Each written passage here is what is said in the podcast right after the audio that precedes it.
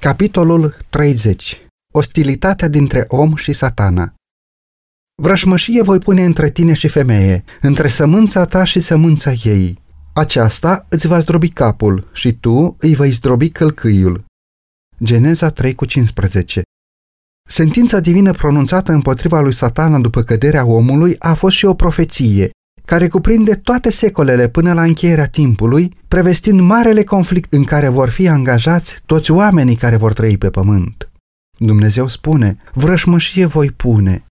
Această ostilitate nu vine de la sine. Când omul a călcat legea divină, natura lui a devenit rea, în acord, nu în dezacord cu cea lui satana.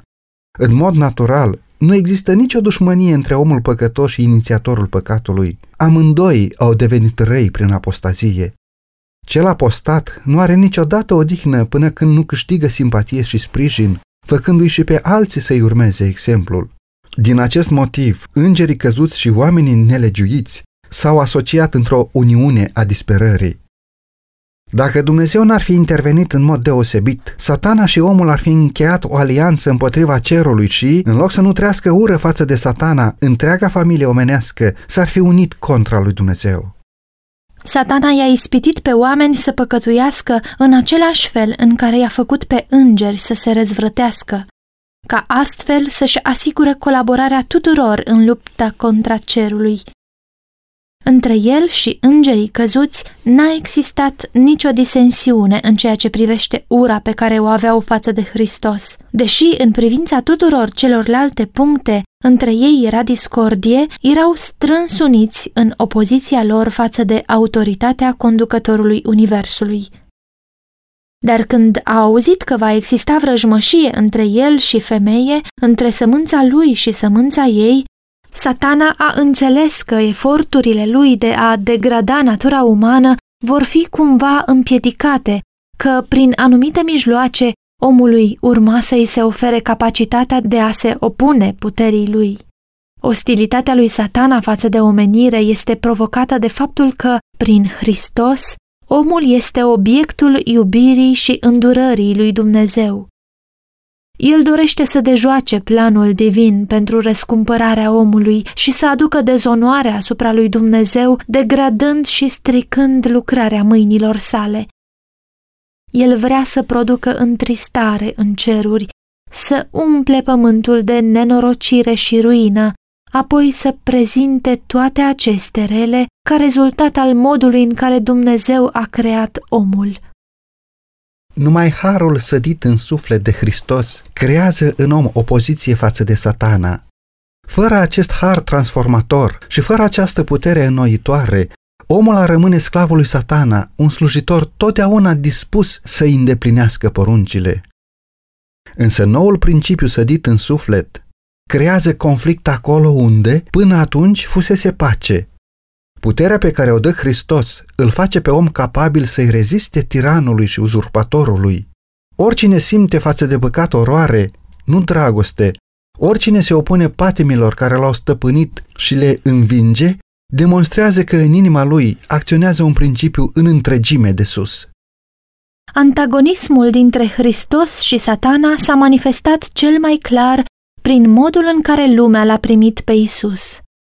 Iudeii l-au respins, nu neapărat pentru că a venit fără bogăție, pompă sau grandoare, ci pentru că și-au dat seama că el avea o putere care ar fi compensat cu mult lipsa acestor avantaje exterioare.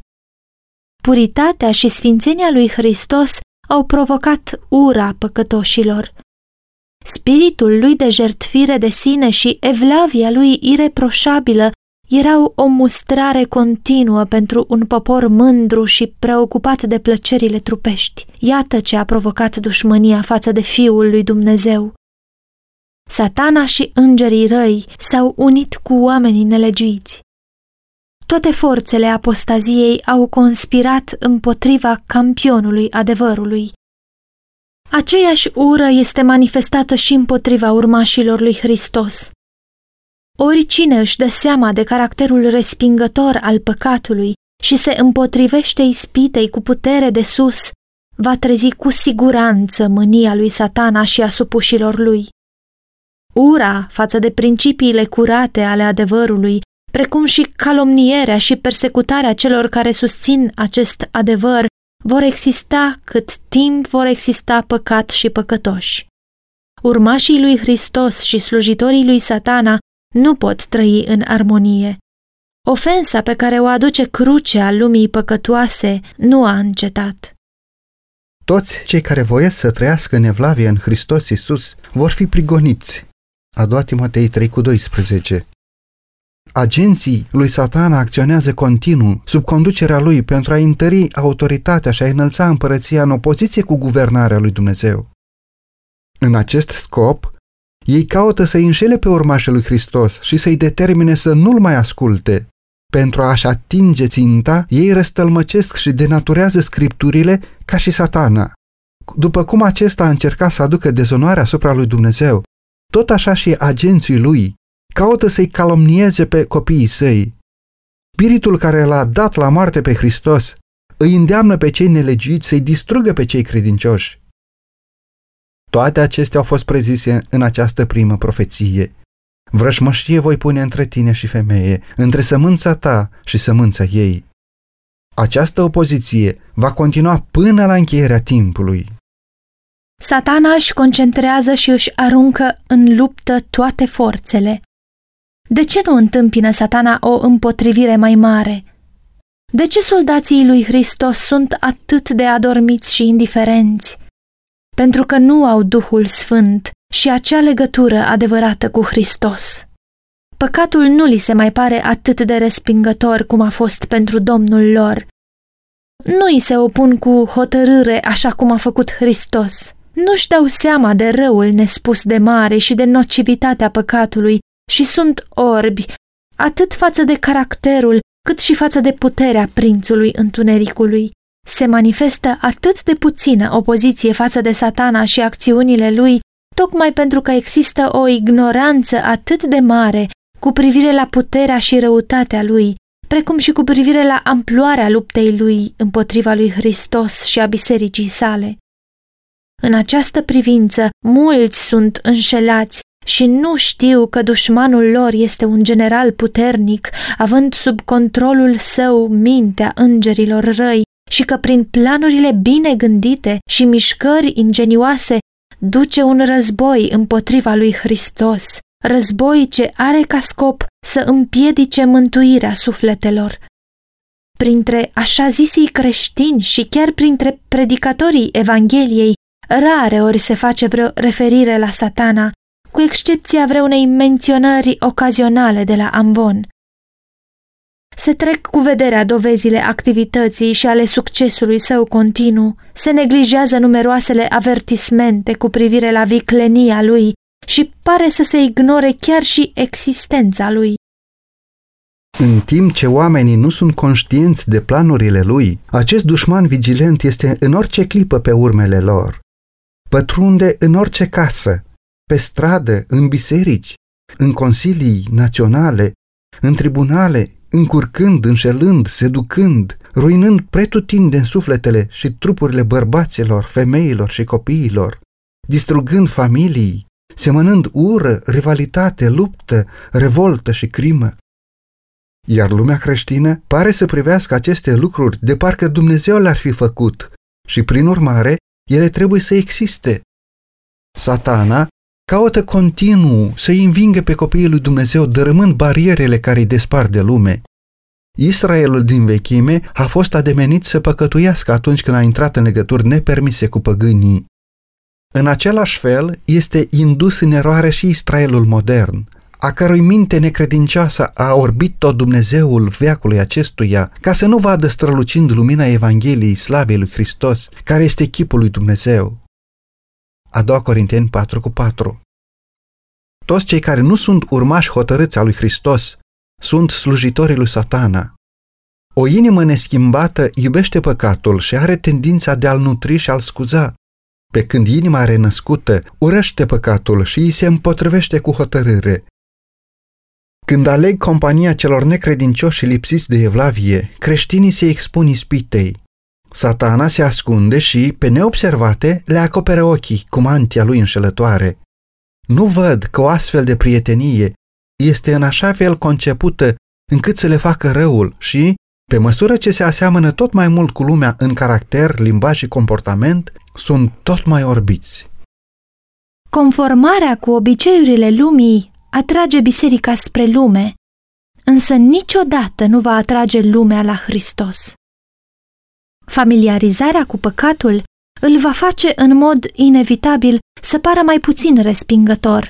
Cine se împrietenește cu slujitorii lui satana va înceta curând să se mai teamă de stăpânul lor. Atunci când, în timp ce ne facem datoria, ne confruntăm cu diverse încercări, așa cum a fost Daniel la curtea împăratului, putem fi siguri că Dumnezeu ne va proteja. Dar dacă ne așezăm singuri în calea ispitei, mai curând sau mai târziu vom cădea. Ispititorul acționează adesea cu cel mai mare succes prin intermediul celor pe care îi suspectăm cel mai puțin că s-ar afla sub controlul lui. Persoanele talentate și educate au parte de admirație și cinste, de parcă aceste calități ar compensa lipsa temerii de Dumnezeu sau le-ar da oamenilor dreptul la favoarea sa.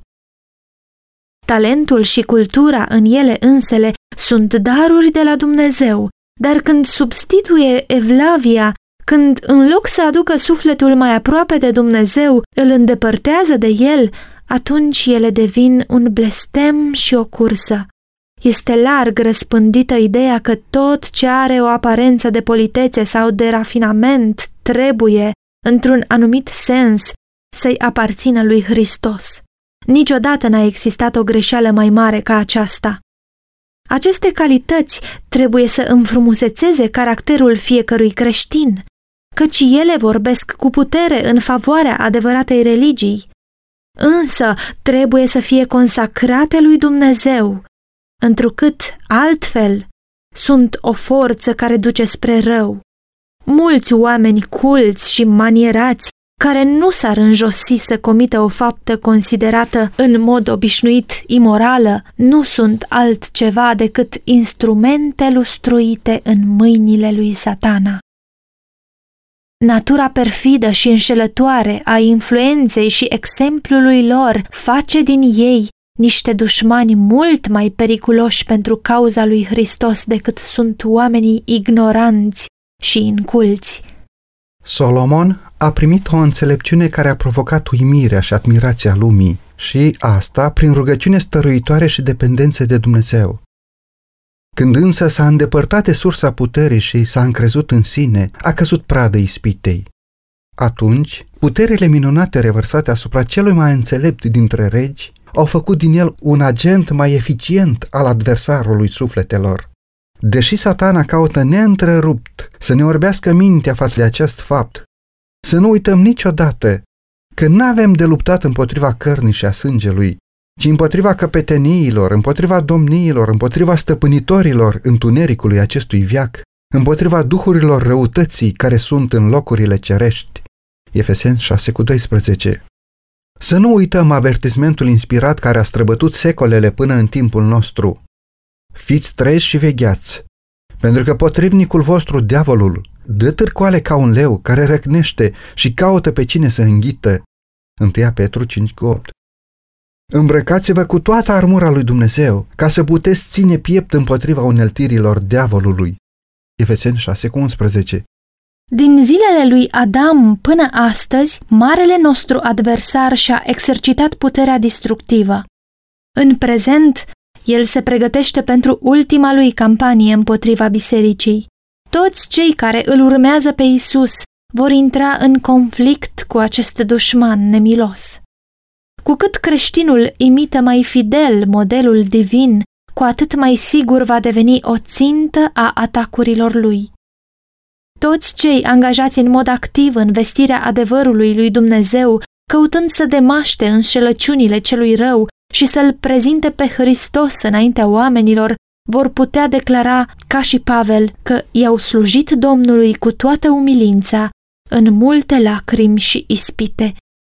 Satana l-a asaltat pe Hristos cu cele mai aprige și mai subtile ispite, dar a fost respins de fiecare dată.